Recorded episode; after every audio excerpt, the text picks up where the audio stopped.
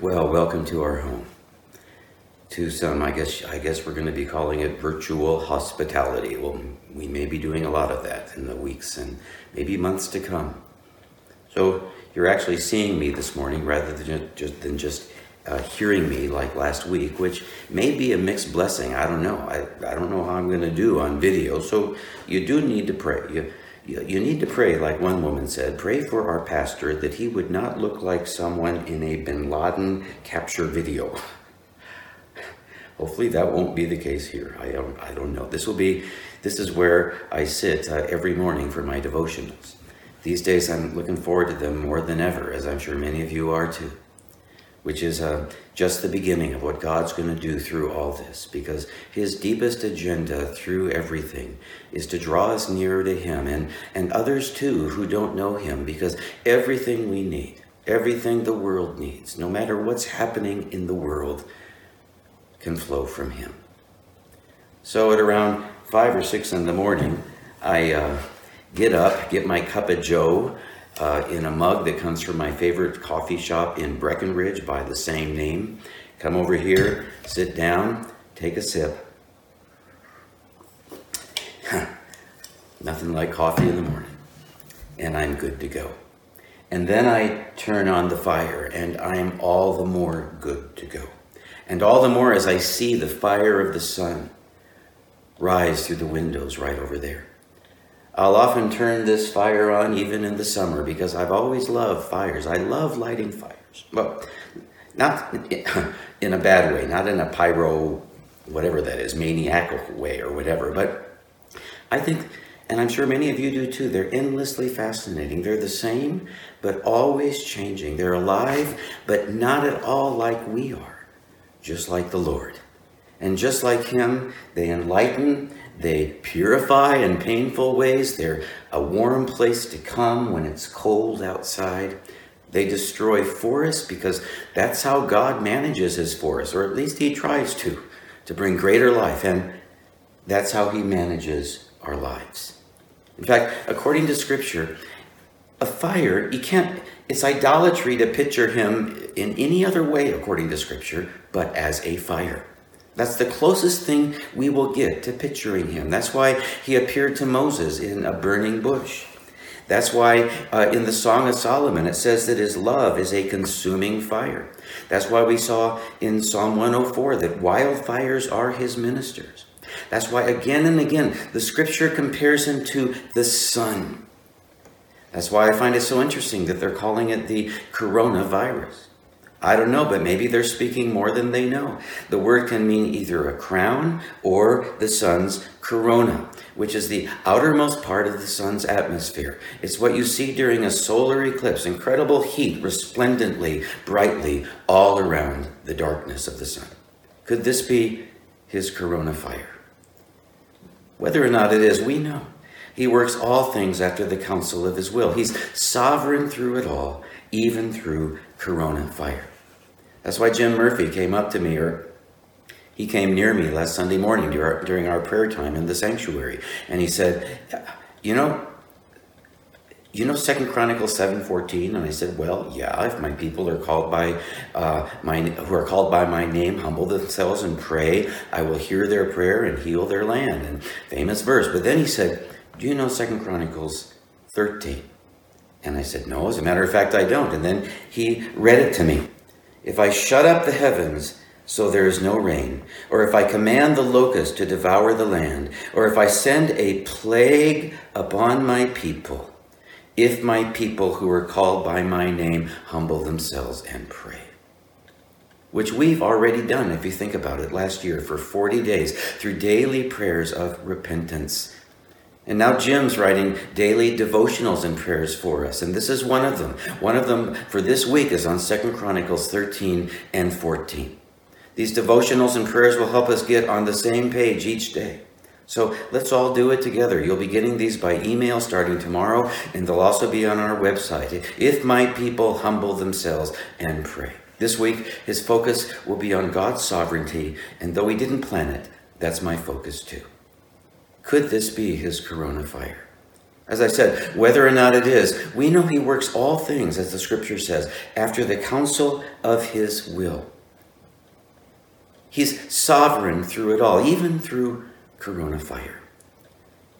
He's certainly burning away many of our impurities as a nation. He's purging us of our idolatries, canceling many events that we used to maybe worship too much. He's shining the light on many of our iniquities. He's bringing us to our knees. And it's not just us, he's doing the same with the nations, like, like David prayed he would in Psalm 9 Arise, O Lord, let not man prevail. Let the nations be judged before you. Put them in fear, O Lord. Let them know that they are but men. Again and again in Scripture, God compares himself to a fire. And when things are ablaze out there, more than anything, we need the warmth of his love in here and even more in here. Which is why I come here every morning like never before, because it feels like being close to him. That's, that's what we need under any circumstances, but especially under these circumstances that we're in. Under everything else, we need the warmth of his uh, embrace, especially when He disciplines us. We need to be leaning on the everlasting arms, which you might call this talk.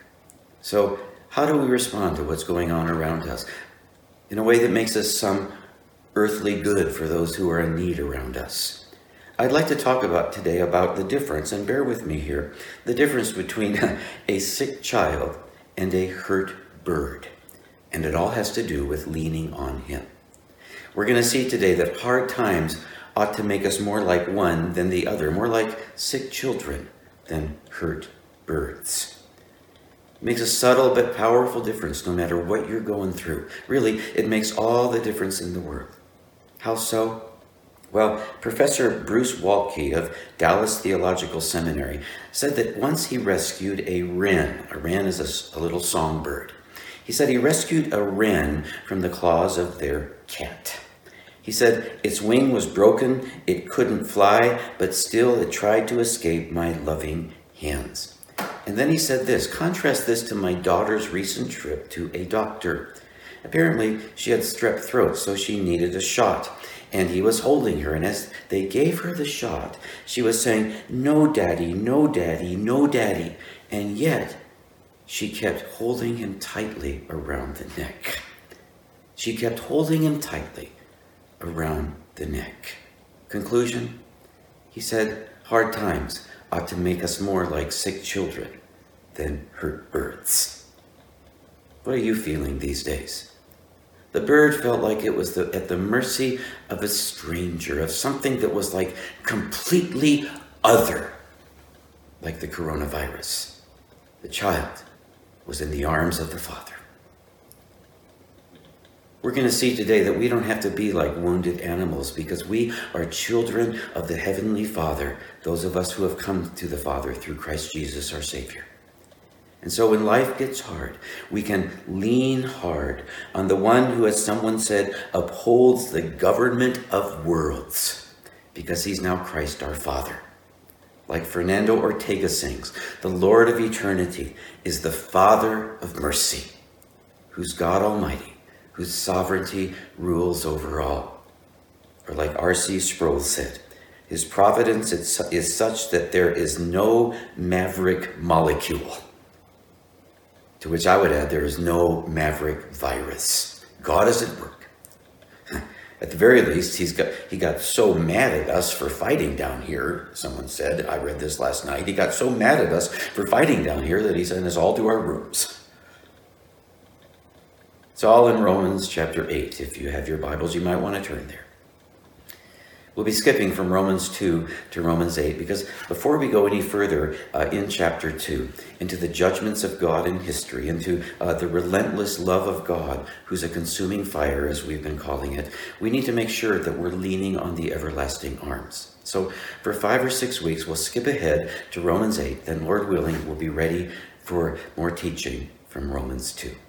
Now, Romans 1 to 7 is all about how God uh, gets us into his arms through his severe mercy, as we've been seeing in Romans 1 and 2, and how he gets us there theologically, as we'll see in the chapters that follow. But Romans 8 is about the difference that all that makes practically. Romans 8 is more than just a conclusion to Romans 1 to 7, it's a celebration of the difference all these chapters make practically, theologically, uh, relationally with our Father. It's really a symphonic celebration because it comes in four parts. Uh, Paul moves from the theology of Romans 1 to 7 to this like doxology, where he celebrates the greatest gifts of grace. We see the four greatest gifts, and they're like orchestrated into these four stately movements. One, this week, what do we get through grace as a result of all he's done? One, intimacy. Intimacy with the Father. That's verses 14 to 17. Two, next week, glory forever. That's verses 18 to 25. Three, destiny.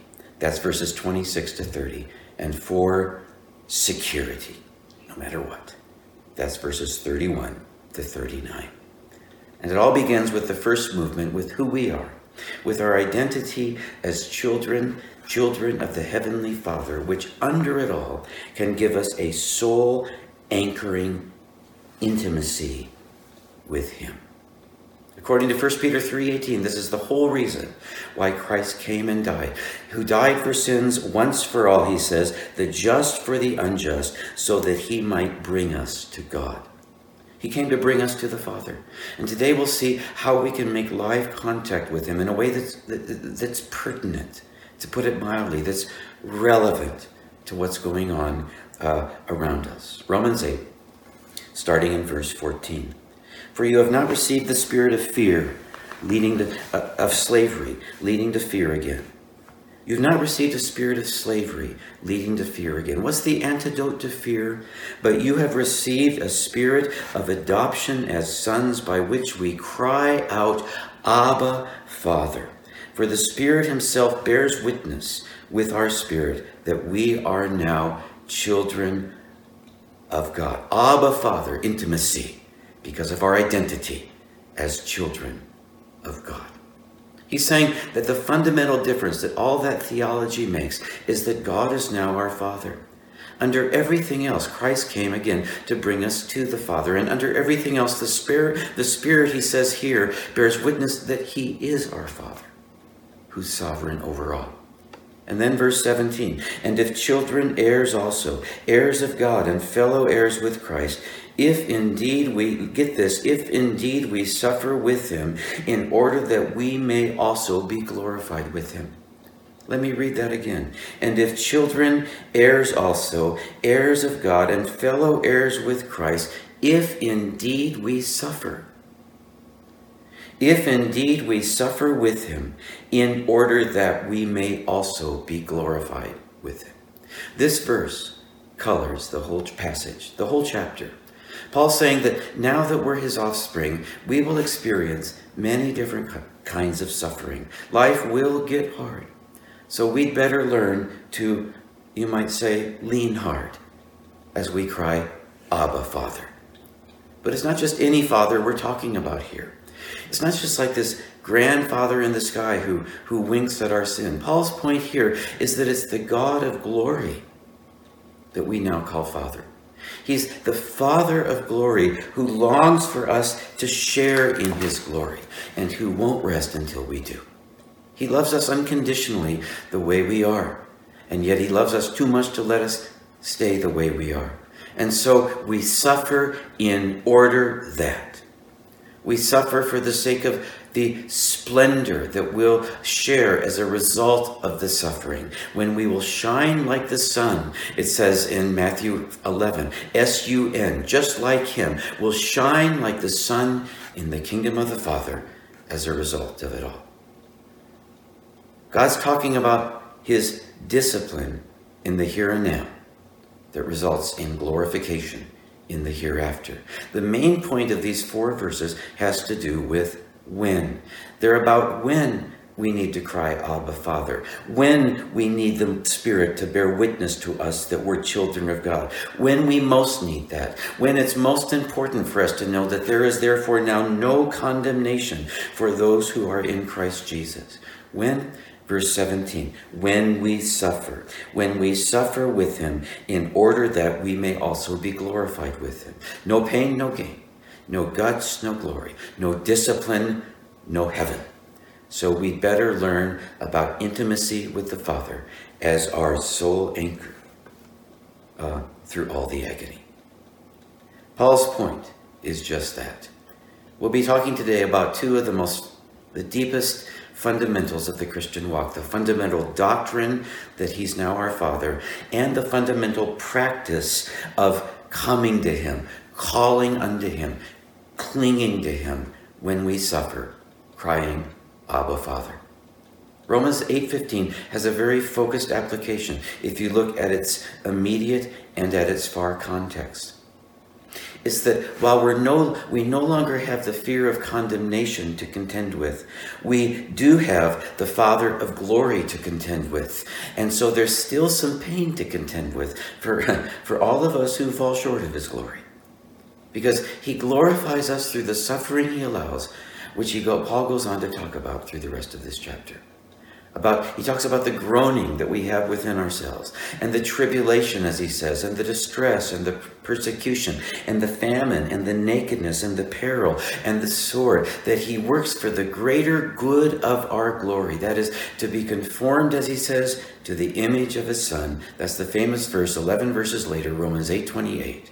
All things work together to that end. To the point that there's no maverick molecule, no maverick virus. That's the context of our verses for today. According to Hebrews, all these now have a disciplinary effect in the hands of the Father. And Paul sums up the application of it all here in verse 15, because the way we make it through all that affliction is by calling on Him. Now, the word that Paul uses here for calling is cry out. Uh, in the Greek. Cry out to the Father. It's uh, best translated that way, and it occurs in many other places. Like when Peter, he was sinking into the sea, he cried out. That's the same word. Lord, save me. That's typical of how it's used. Like Barn, uh, blind Bartimaeus cried out, same word, saying, Jesus, son of David, have mercy on me. Mark 10, 47. You will never survive all the suffering or you'll needlessly prolong it, or you'll be or feel alone in all of it unless you come to Him and cling to Him and cry out to Him in all your, you might say, Gethsemane's by crying, Abba, Father, just like He did in His Gethsemane. It's the kindergarten of survival through the discipline by which we share in His glory, to act like hurt children who cling to Him not sick birds who fly from him.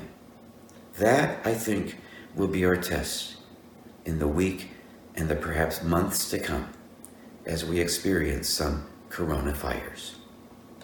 You know, Charles Haddon Spurgeon wrote a classic sermon called Songs in the Night. His point uh, was that we, that we alone as Christians can sing songs in the night times of our lives that for others are like nightmares. He put it this way There is a subject for song even in the judgments of God, by which he means the disciplines of God towards us. Faith sees that in her worst sorrow there is nothing penal, there is not a drop of God's wrath in it. It is all sent in love. Faith learns, uh, discerns love gleaming like a jewel, on the breast of an angry God. Faith says of her grief, This is a badge of honor, for the child must feel the rod. And in the end, she sings the sweet result of her sorrows, because they all work for her greater good. It's like the Chinese pastor in the city of Wuhan wrote two months ago after they'd been shut down by the coronavirus. A city of 11 million was a ghost town. It seemed so far from here. People were dying all around him. Long before it was on our radar screens in America. He wrote this to believers in America. He said, when, when disaster strikes, for us, listen to this, it is but a form of God's love. That's right out of Romans 8.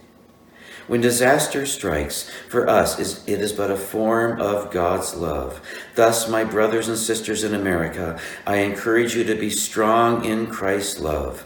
If we more experience, if we more deeply experience death in this pestilence, we may more deeply experience Christ's love and grow ever nearer to God. Will you grow ever nearer to God through this pestilence? through all this discipline? Will you call on him or will you cry, uh, fly from him? You know, I'll never forget the time that I had to discipline my son Jordan for something that he had done when he was around seven years old. I told him to go to his bed while I decided what to do. And I took a minute to pray about it uh, to deal with the anger that was in me. And as I did, it, be very, it became very clear that a spanking was in order. Well, I went upstairs, I got the wooden spoon from the kitchen, and I went back down and sat on the couch, and I called him out. And when he saw the spoon, he didn't seem surprised, nor was he like a wounded bird. Rather, he said, Daddy, I know you need to do this because you love me. Oh, Daddy, please hug me. So I hugged him and I said, I love you, honey. He said, I love you too, Daddy. And he kept holding me and he kissing my neck and saying, I love you, Daddy. I love you so much. I love you too, honey. I love you so much. He let go took a couple of steps back and then and then he just kept on going. He said something like this. He said i i know what i did was very bad and you you make it go away. When you spank me you you you take it from me. You you do it because god tells you to. You love me too much to let you to let me keep doing it. Don't you daddy? Yes i do honey. You better turn over now Oh, Daddy, I love you. Me too, honey. I love you. Daddy, I, I, I know all things work together for good. Those were his very words, right out of Romans 8. And I thought, huh, I better do this now or I'm never going to do it. Just do it, Brian. That's the way the Father feels. So I turned him over, and he just laid there. And I felt like Abraham with Isaac, and down came the wooden spoon. Soon he was weeping in my arms, but then he started talking again. He, he had such a clean spirit, and we laid there for the longest time. Later that night, I told Julie and Rachel uh, uh, about, uh, he, no, he told Julie and Rachel that he was glad that I did it. Just like Spurgeon wrote, faith says of her grief, this is a badge of honor, for the child must feel the rod and in the end, she sings the sweet result of her sorrows because they all work for her greater good. It's just like the psalmist wrote, I know, O Lord, that your judgments are right, Psalm 119, 75, and that you in faithfulness have afflicted me. Or Psalm 119, 71, it is good for me that I have been afflicted, that I might learn your testimonies. You know, it's like the father uh, that I recently buried. His son Dan said this about him. He said, from an early age, Dad uh, taught right from wrong, and he passed that down to Darlene and I. When I got in trouble, they, there were consequences. My dad would send me uh, uh, to, to my room so he could compose himself and think about the proper punishment, which was good and not bad. The bad was that I knew he was coming, and sometimes it took a while. The good was never, uh, I was never punished out of anger. He used the coin phrase, this is going to hurt me more than it hurts you. And I'd think, yeah, right, until I saw the tears in his eyes, which I always did. There was always a good talking to, an explanation beforehand, and always a big hug afterwards. While there was punishment, there was also unconditional love and forgiveness. He was compassionate, loving, very strong, with a kind heart. This was foundational for me for the rest of my life. That's our Heavenly Father. That's the kind of Father we all have who know Christ Jesus as our Savior, and it's foundational to our lives to embrace him in the fire. and what he does through the fire. As we experience death with his pestilence, as the Chinese pastor said, may we more deeply experience Christ's love and grow ever nearer to God. So, the application to all this all turns on verses 15 and 16. In the New Living Bible, it translates this way You should not be like cowering, fearful slaves, or as Bruce Waltke put it, like hurt birds.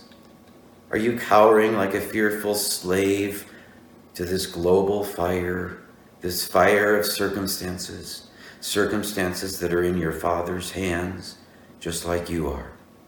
You should not be like cowering, fearful slaves. You should behave instead like God's very own children, adopted into his family, calling him Father, dear Father. For his Holy Spirit speaks deep in our hearts and tells us that we are God's children. Daddy, I know you need to do this because you love me. According to Romans 7 and 8, the heart of the Christian walk is to come to him is to come to him as wretched sinners. That was before our passage for today. And to come to him as frightened children. Because for both, he is the answer. Supremely, when we suffer, we cry, Abba, Father. So, how do you do that? Well, it means more than just mouthing a few words. It means to talk to him. And as you do, to lean hard on him rather than pushing him away. One poet put it this way It's like the Father says, to, says this to us Child of my love, lean hard, and let me feel, feel the pressure of your care. I know your burden, child. I shaped it, poised it in my own hand, and made it no proportion in its weight to your unaided strength. For even as I laid it on, I said, I will be near, and while he leans on me, this burden will be mine, not his. So I will keep my child in the circling arms of my own love. So lay it down, my child. Do not fear. Do not fear to impose it on a shoulder which upholds the government of worlds. Come closer, come. You are not near enough. I would embrace your care. Feel the full treasure of my love resting on my breast. Do you love me? I know you do. Don't doubt then, but loving me, lean hard. And just how do you do this? Well, first and foremost, you lean hard on Him by staying true to Him. As we saw last week, which is the opposite of many, what many do. Many fly from him. If this is what being a Christian means, I'm out of here. So this could be a time of purification for the church, of separating the wheat from the chaff. If you're a true believer, you'll stay true to him in your hour of need and you'll call on him like the psalmist did again and again. In some way, again, and we've talked about this before, this is what the Psalms are all about. More often than not, they're crying, Abba, Father. And so you go to the Psalms, maybe every day in your devotions, maybe several times a day. You cry out like they did. Psalm 35 To you, O Lord, he says, I lift up my soul. O my God, in you I trust. He's leaning hard. Do not let me be ashamed. Do not let my enemies exalt over him. And then he moves into his desire to stay true to him in his time of need, which you see over and over in the Psalms. Make me to know your ways, O Lord. Teach me your paths. Lead me in your truth and teach me. Make me to know your ways. Lead me in your truth. And then he says in Psalm 57, Be gracious to me, O God, be gracious to me, for my, for my soul takes refuge in you. He's leaning hard. And in the shadow of your wings I will take refuge until the destruction passes by. I will cry to God Most High, to God who accomplishes all things for me. My heart is steadfast. Oh, my heart is steadfast, O Lord. That is, I'm staying true to you. You can cry Abba Father by really praying the Psalms. because sometimes we need the help, the help of other psalms, uh, of other prayers, especially when we are hurting and don't know how to pray as we ought. And so we piggyback on the psalms and on other psalms and hymns that bring the truth home to the heart. I mentioned Fernando Ortega earlier. He wrote a song called Lord of Eternity that God used powerfully in my own life um, uh, when I lost my father in 2002, which and it was harder than I ever imagined it, it, it would be. Um, interestingly, uh, Fernando begins by talking about staying true to him, and then he calls on him. Blessed is the man who walks in your favor, who loves all your words and hides them like treasure. In the darkest place of his desperate heart, they are a strong, sure light. Sometimes I call on your name, but I cannot find you. I look for your face, but you are not there. By my sorrows, Lord, lead me to you. Lead me, lift me to you, lift me up to your side. Lord of eternity, Father of mercy, look on my fainting soul. Keeper of all the stars, friend of the poorest heart, touch me and make me whole. Do you see what he's doing? He's leaning hard on the one who upholds the government of worlds, the keeper of all the stars, because the Lord of eternity is the Father of all mercy for those who are in abject need. He's crying, Abba, Father. Just slow down and let this sink in. He goes on to say, If you are my defender, who is against me? No one can trouble or harm me if you are my strength. All I ask, all I desire, is to live in your house all my days. Lord of eternity, God of all mercy, come to my troubled soul. Keeper of all the stars, friend of the poorest heart, touch me and make me whole. Brian Day has uploaded this. If you want to listen to it, just click the worship button uh, next to the sermon. You lean hard by staying true to Him in your hour of need and by calling on Him in your hour of need. Through songs and hymns that the Spirit can use to stir us deep in our hearts and let us know that we are His children. Remember, Eternal Father, song strong to save. I love that hymn. Eternal Father, strong to save whose arm doth bind the restless wave, who bids the mighty ocean deep its own appointed limits keep. Oh, hear us when we cry to thee. Let's practice this right now when we're all together virtually. One of my favorites, one more, is Abide with me. Abide with me. Fast falls the even tide. The darkness deepens. Lord, with me abide. When other helpers fail and comforts flee, help of the helpless, abide with me. Swift to its end, ebbs out life's little day, is just the blink of a life. Lord, with me abide. When other help uh, ebbs out life's little day, earth's joys grow dim, its glories pass away. Change and decay, and all around I see. O thou who changest not, abide with me. I need thy presence every passing hour. What but thy grace can foil the tempter's power? Who like thyself my guide and stay can be? Through cloud and sunshine, Lord, abide with me. Abba, Father. There are so many songs and hymns and psalms, psalms that He's given to help us lean hard on Him as we cry, Abba for Father. And as Jim Murphy's devotionals will also help you do. It's fundamental to everything else in the Christian life. Because, again, under everything, Christ came to bring us to the Father, through whom, as it says in Hebrews 4:16. we have boldness and confident access to Him. Therefore, let us draw near to Him with confidence to the throne of grace, so that we may receive mercy and find grace to help in time of need. And the more we do it, the more we'll go into the world in peace. Have courage. Hold on to what is good. Honor all men.